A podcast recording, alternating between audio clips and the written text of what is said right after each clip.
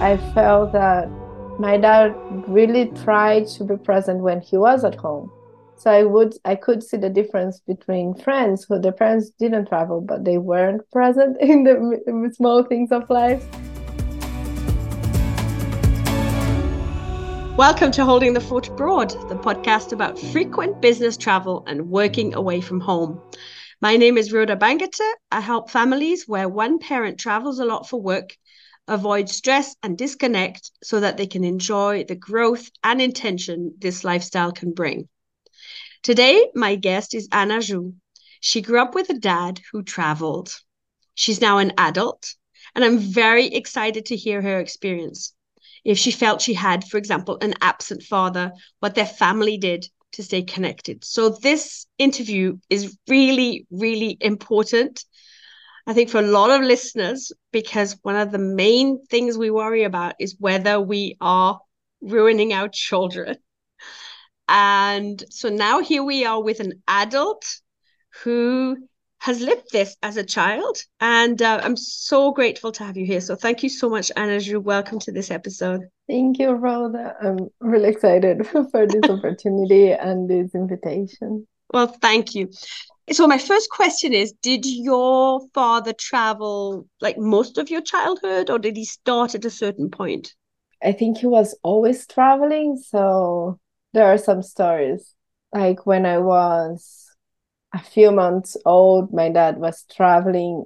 That time it was just inside the country we live in, or we used to live in that time. And there is one story that I just came to mind is that I had a really bad respiratory problem. And in that time, we didn't have cell phones. So it was a bit complicated because my mom was alone with me and had to take me to the hospital. And then she was trying to contact my dad by telephone to just tell him like, oh, this is happening. And it took him some days to get to the city we were living at the time.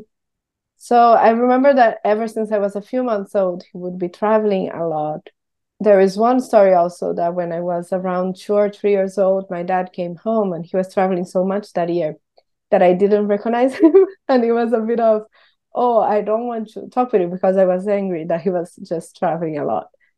But things I think got better in a sense that we understood of, okay, we need to have a balance of maybe less travels. And then when I was older, we were also living in another country. So the situation changed a bit and he had to stay in that country for a bit longer of a time. And then he started traveling again. So it's a bit weird that sometimes I talk with friends who their parents didn't travel. And for me, that was the normal. And it was just later that I would realize, oh, that's not so normal. It was the normal for me. So it's when you're talking to friends who've had their parents, like, not travel. You realize there are differences? How does it come up? I think would be like sometimes people saying, I don't know, just sometimes they would say something of, oh, how their dad works out of home and how sometimes they don't see their parents because their parents are working all day. But for me, when my dad was home, he was working from home. So it was a home office situation. And he jokes that he has worked as a home office for 20-something years. So before it was cool to have a home office. Right. And I remember that was a bit of a shock of people would come to my house and they would be like, but your dad works here? What happens? And then he would travel and I would mention like, oh, my dad is in that country. And they would be like, why is he there? So it was a bit of a process to, oh, yeah, it's not so normal. That's very interesting. So it was also where he was gone, but when he was home, he was like working from home as well. Yes. That's very interesting. And I remember when we met, you mentioned a story where your mom and your sister and you had moved and he was traveling, right? You moved countries, but he was traveling at that time too? Yes. When I was around 8 years old, we'd moved countries. The plan was that he wouldn't be traveling for 6 months or so. But then I think 1 month later, he had to travel. So we had to adapt. We had to move.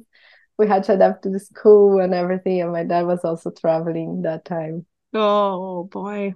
And your mom, is a hero as well in the story, right? And it's really, I think we need to give her a shout out in this episode. Yeah. So, okay. So what was it like for you then growing up? You said like it felt normal. Did I assume you missed him? Was there anything in particular that now that you're an adult, you think like, oh, you know, maybe I missed out on something, or maybe I had a childhood that was too different or something? Or how do you see it now as you're an adult? I think something that coincidentally helped was the fact that we were moving. So I think if I had stayed in the same city and my dad was traveling all the time, I would feel it more in a sense of my life here is so different because it's not so present in the city. But as we were moving and trying to adapt to a new place, there were so many things that he was also adapting, and it would be of, okay, we're trying to figure out this together, or me and my sister, we would present to him the new city or share with him the things we discovered while he was traveling. Yeah, I feel that, I don't know, I feel because I had the contact with people whose parents worked so much and they weren't also so present. I felt that my dad really tried to be present when he was at home. So I could see the difference between friends who their parents didn't travel, but they weren't present in the small things of life. So I feel that for me, it was like, oh, it's different, but not in a bad way of I'm missing out on something. That's incredible that you noticed that. So other parents, they were there, but they weren't really interested in their kids, whereas your dad maybe was there less often, but he was showing interest. So like what kind of thing, what made you feel like he cared? I think I look back on the small things, on how my dad loves reading, and there is a comic book from his childhood that we call Turma da Monica, and he has a collection of those comic books. And when I lived here, the first time I lived in Brazil until I was 8 years old, I used to enjoy reading those comic books, but I feel that I didn't have such a big connection to them. But when we moved countries, those were the comic books that we could read in Portuguese. And I remember that for me, it was really special to keep reading them. And my dad had read them so long and so many times that he also knew the stories. So we could connect over the stories on the books or in the comic books. And when I got older, he would get us, me and my sister, every month. We would go to the bookshop together, and he would say, you can choose one book, and that's the book you will read this month. So we had different habits of him sharing his interest with us, and we would be sharing and like bonding over those shared interests. That is so do you think he did that consciously, or do you think he just wanted to bond and so he went with something that was natural? I think it was more unconsciously, in the sense of he and my mom wanted us to have the habit of reading, and they wanted to help us gather that or foster that habit. So yeah, that happened. And it wasn't a habit that I think we also saw him doing that, because as you can see, there's a lot of books. So we have a lot of books at home, and it was something that made, oh, this is home. We have a lot of books, and we kept on building on that habit. Was there anything else like that you remember from your childhood that was really special that your dad did when he was home and that your dad did when he was gone? Yeah, I feel before the whole cell phone thing and the internet was here, but having cell phones easily accessed on smartphones. I remember that something that we still have on today is playing board games together. So when I was younger, it would be card games that we would learn how to play together. And I remember my sister, she was 3 years old when she learned how to play Uno. And we would play together. And I feel that was something that we did as a family, playing together. And when he was traveling, he always took care of bringing something from his travel to us as a small souvenir.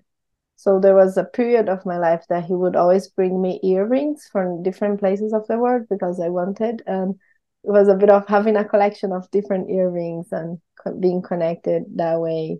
But that's so interesting that I realized now that when he's traveling, we don't do much in a sense of, oh, we send messages, he sends photos, but we don't connect in that. We don't play online games or we don't have video calls. He usually has those with my mom. But when he's here, he will bring a new board game and we will play together, or he will share about a new book that he's reading. And those are different ways we keep connected and talking. That is so interesting. So when he's gone, well, I assume he's like mostly working most of the time, or mm-hmm. he's with the teams that he's working with. And so he probably doesn't, he calls home to speak to your mom, but not necessarily, he didn't speak to you. Yeah, I feel that my mom tries and she says, like, do you want to talk with your dad? And I'm like, yes. But at the same time, it feels weird to just talk in the phone.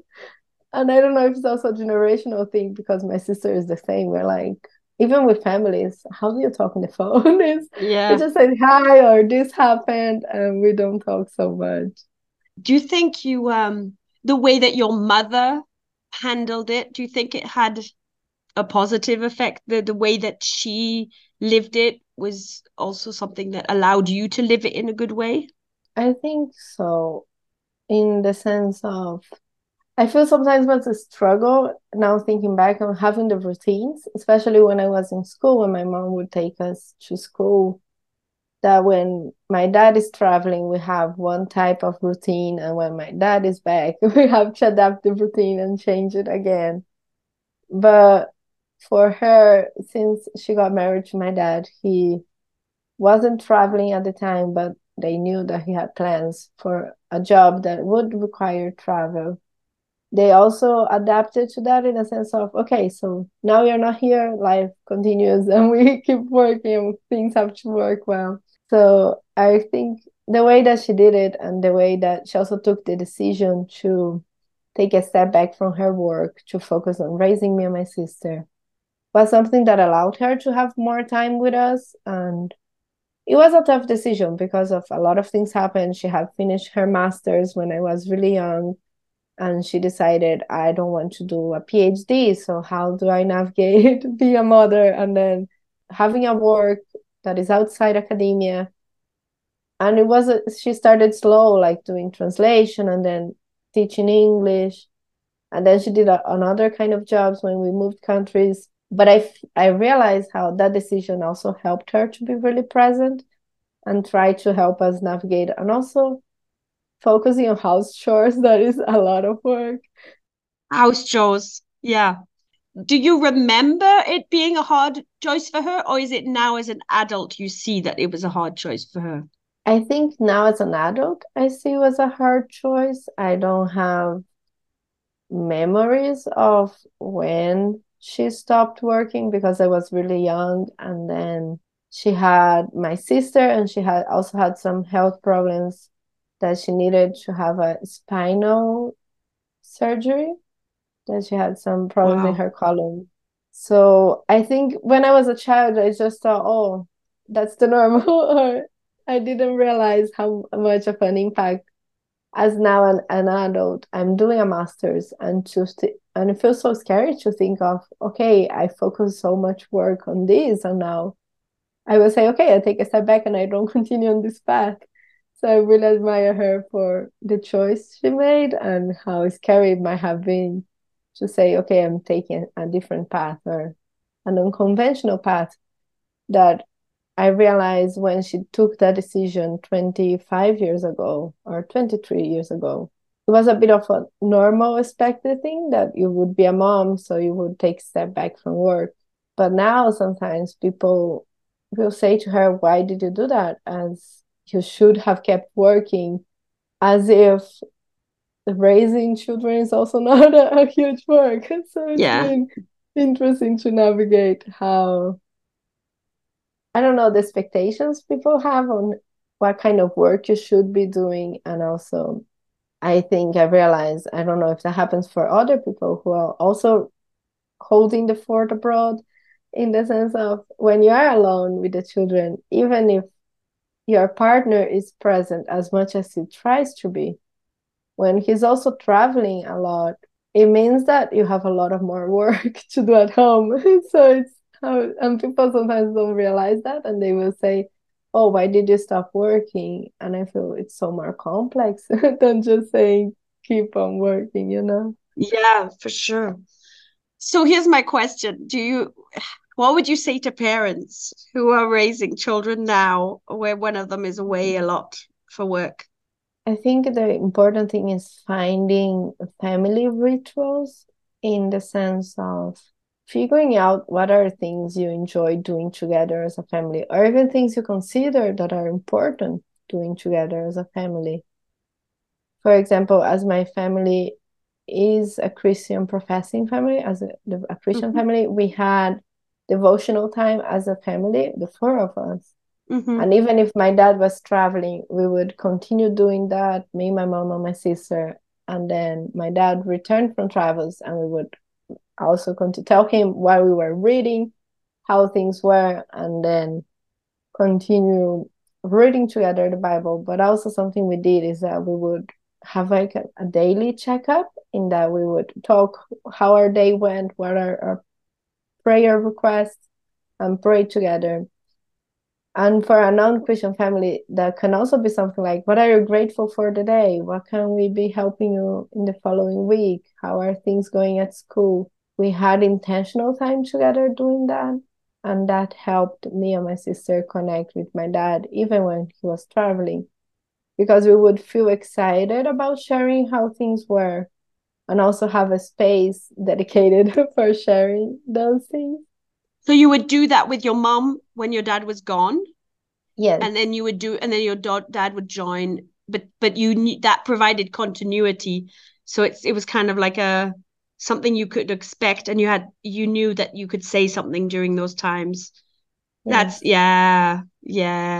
That's cool. I think what you're sharing as your story is beautiful, because it shows that it doesn't have to be disconnected, because some families, sometimes when one of the parents is gone, travels a lot, they lose the connection with their children, especially as they become teenagers and young adults. And the young adults feel like, you know, well, my dad didn't raise me, or my dad wasn't really present in my life.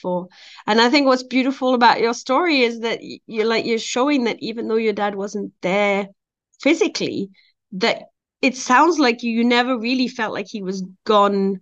Like you felt like it was just you were one family. He just was gone for a bit, and then he would come back. Yeah, I felt that. He's still traveling, so I think sometimes I still feel that.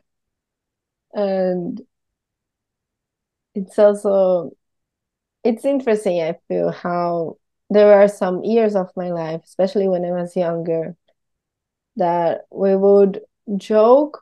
And I feel that in the joke would also be a piece of truth, that we felt the absence, in the sense that we would tell him how we always got hurt or had some medical crisis. Or I had, for example, when I was 5-6 years old, it was kind of an accident in the playground, and I had to receive stitches in my head. And my dad was traveling during that. And my sister also had an accident when my dad wasn't present, and then she also had, no, she didn't get stitches, but she almost had to get stitches on. And we would joke something of, oh, that always happens when dad's traveling. And my dad would feel hurt of saying like, why are you saying that? But it was also interesting to process of, oh, we are missing him. We also don't know our kids. We don't know how to process that. And we might have done things that weren't so safe, because we were just trying to play in the playground, but also weren't so safe while playing in the playground.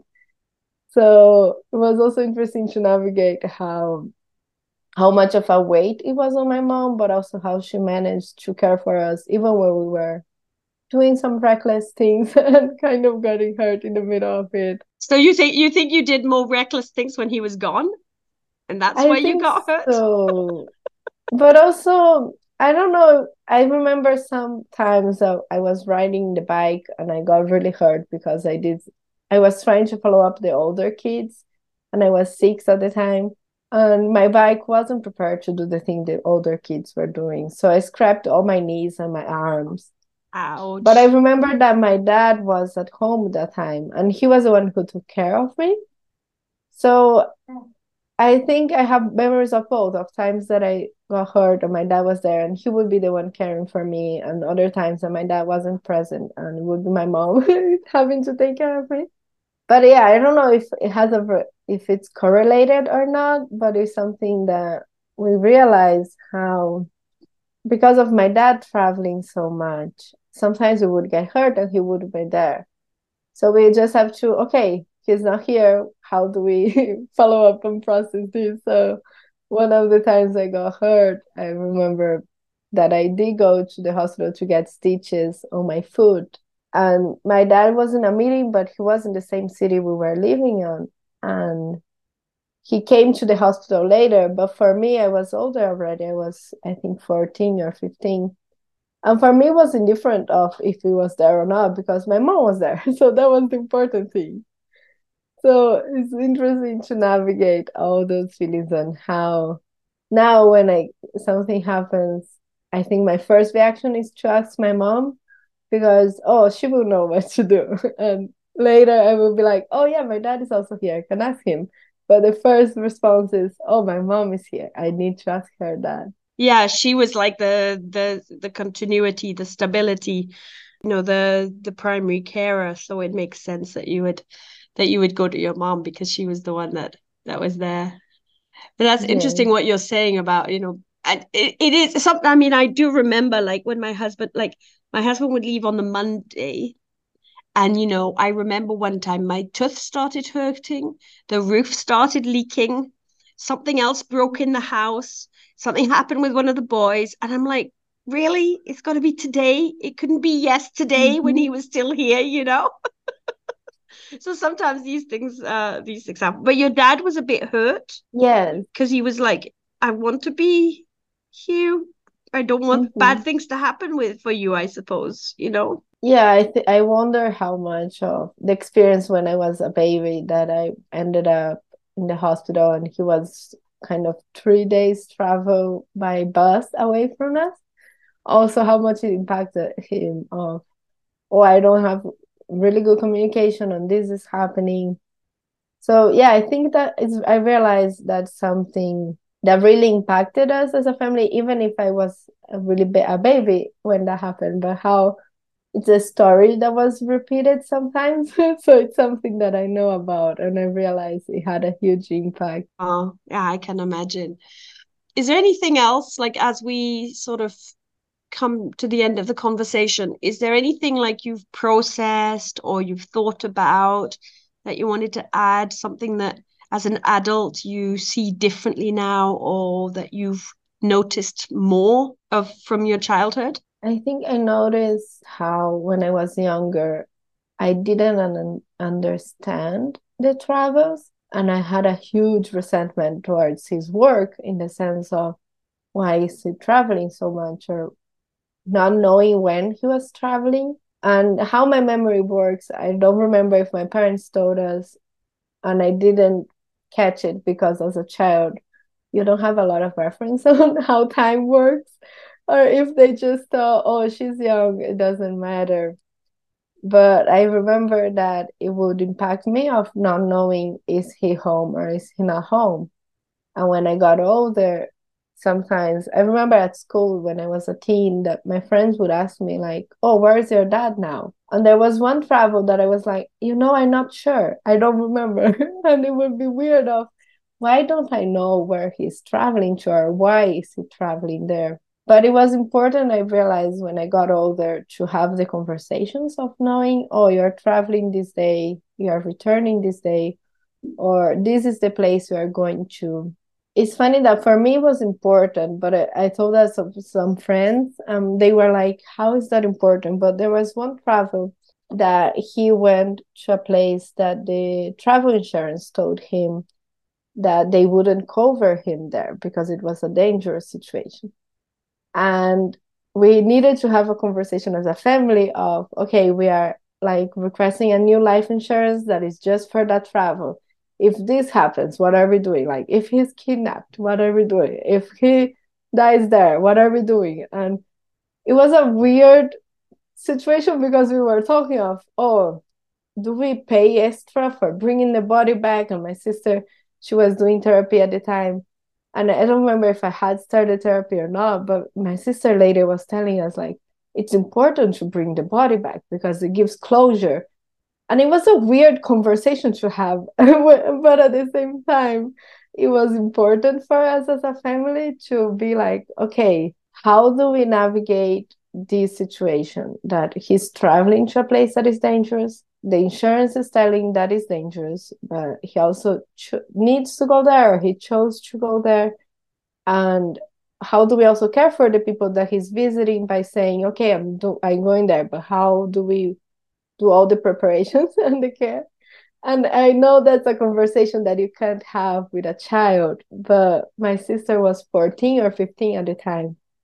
And I realized that for both of us, it was an important conversation to have of knowing these are the risks, but at the same time, those risks can happen where we are living right now because life can happen. So how to have honest conversations of knowing the risks, but also knowing we are doing the most we can to be safe. And knowing the reasons, right? Why they're going. Yeah, to care for the people who are there. Mm-hmm. Wow. Gosh, I am getting really emotional because hearing it from the voice of an adult who's lived it as a child is just so precious. And I've done podcast episodes with parents and therapists and everything, but this is the first one with an adult who's lived it as a child. Mm-hmm. Although I've spoken to lots of adults who've lived it as a child, so this is really, really good. Is there anything else? Well, you didn't start therapy because of this, right?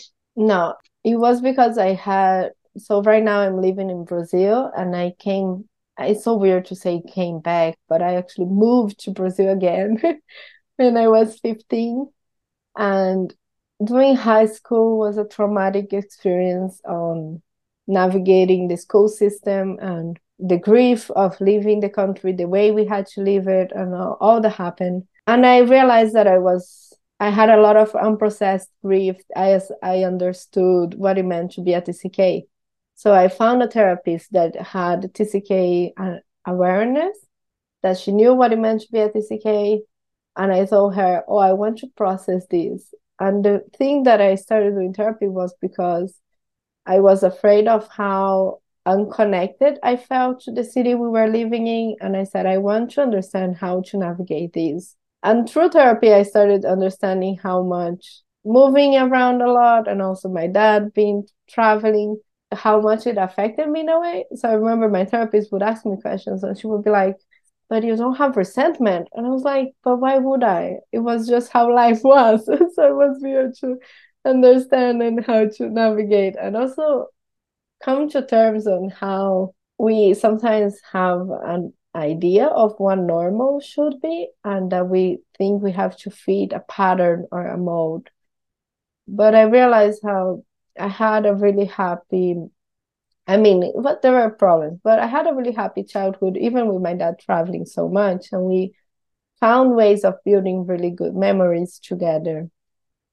And I realize now one of the things is that when he had the opportunity, he would take the whole family for his travels. So we would have kind of a vacation, but he would be also working. But for me and my sister, we were visiting a new place. It was good.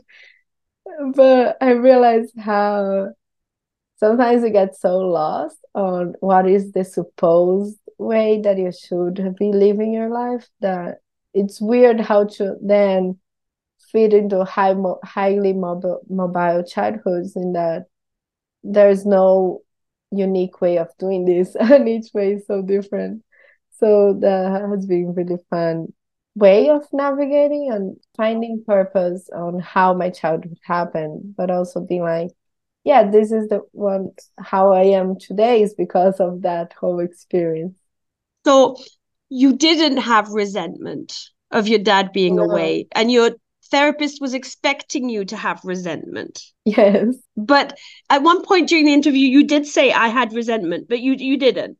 I think it was not in the way that she was expecting me to have resentment of everything. It's more of there were moments that I had resentment, or there were moments that I would think of, why is this happening? But it wasn't the whole experience. There were the good and the bad moments, the good and the bad memories. And it wasn't just one emotion for everything. It was just trying to find the balance. Eloquent. You are so eloquent.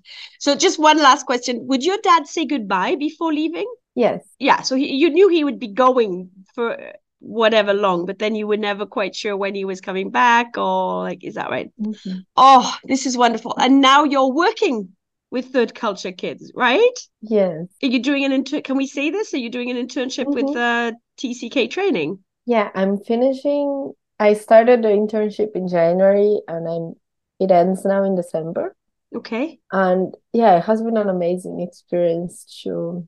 That was also something interesting, because TCK Training has a lot of preventive care resources and a lot of guides on how to navigate these, how to help your children process change. I was watching the recordings and the workshops, and also doing the materials of the curriculums we have there. And I remember telling my mom, this is the thing they say you have to do, and that's what you did.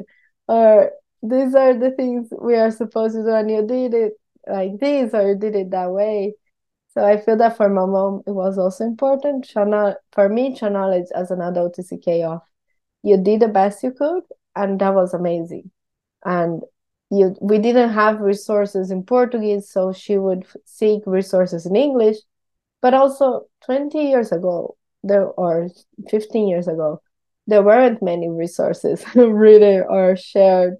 So it's really fun and interesting to look back and say, you did so amazing. And these are the things that they are saying you have to do. And you did that. And I realized how it's not exactly that we need to have a detailed step-by-step on how you do it. It's just having a roadmap of how to navigate cultures. And my mom was looking for things for adults.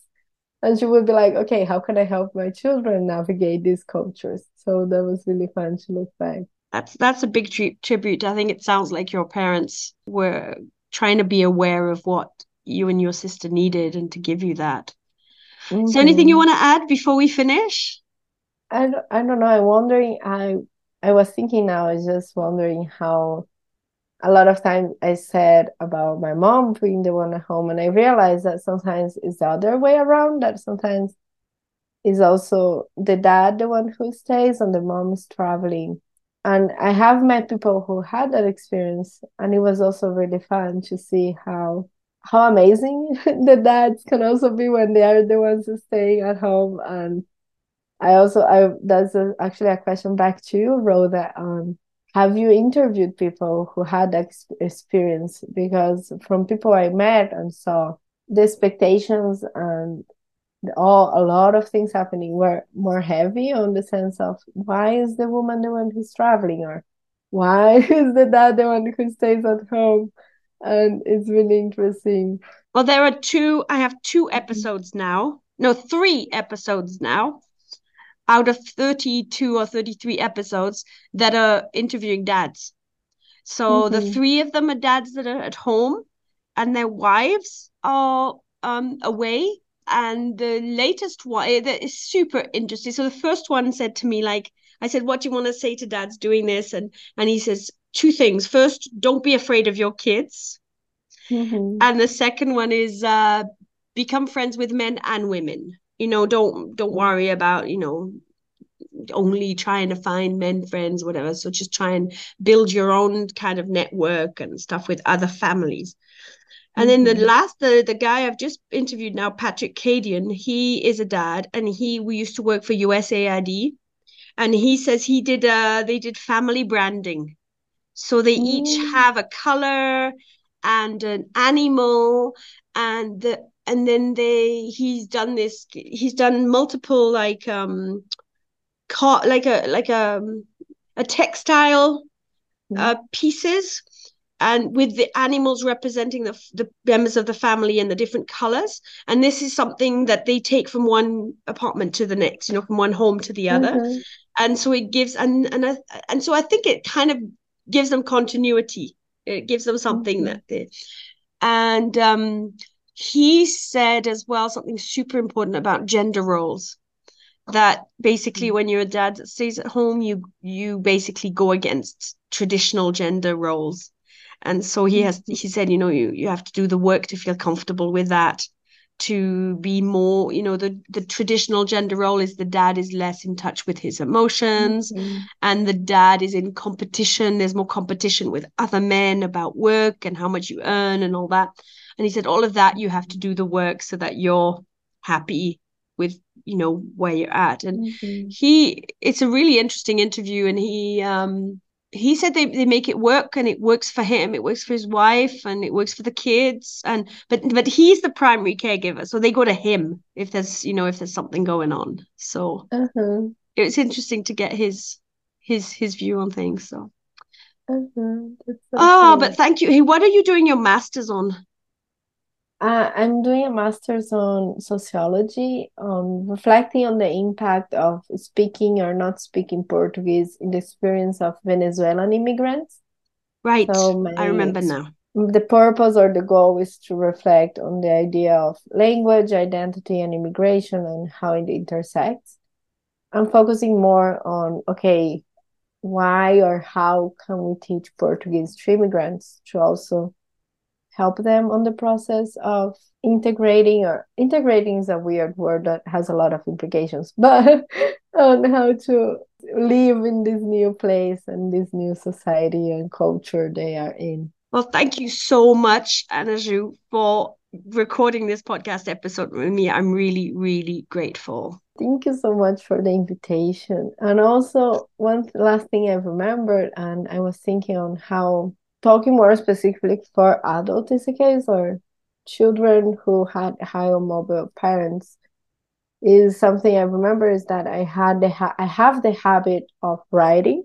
And that's something my mom gave to us when I was around 10 or 11. And she said, this is the notebook. You can write everything you want and no one will read it. And I realized that writing helped me process and see the bad and the good and also try to navigate that. That's a really good tip. I hope that you found this episode encouraging and that maybe you found ideas to apply in your own situation. Please leave me a review of what you found helpful, what you would like to hear about, and any other comments you would like to leave. This helps other people find this podcast, and it also gives me feedback. So it's very helpful. Thank you very much. And until next time.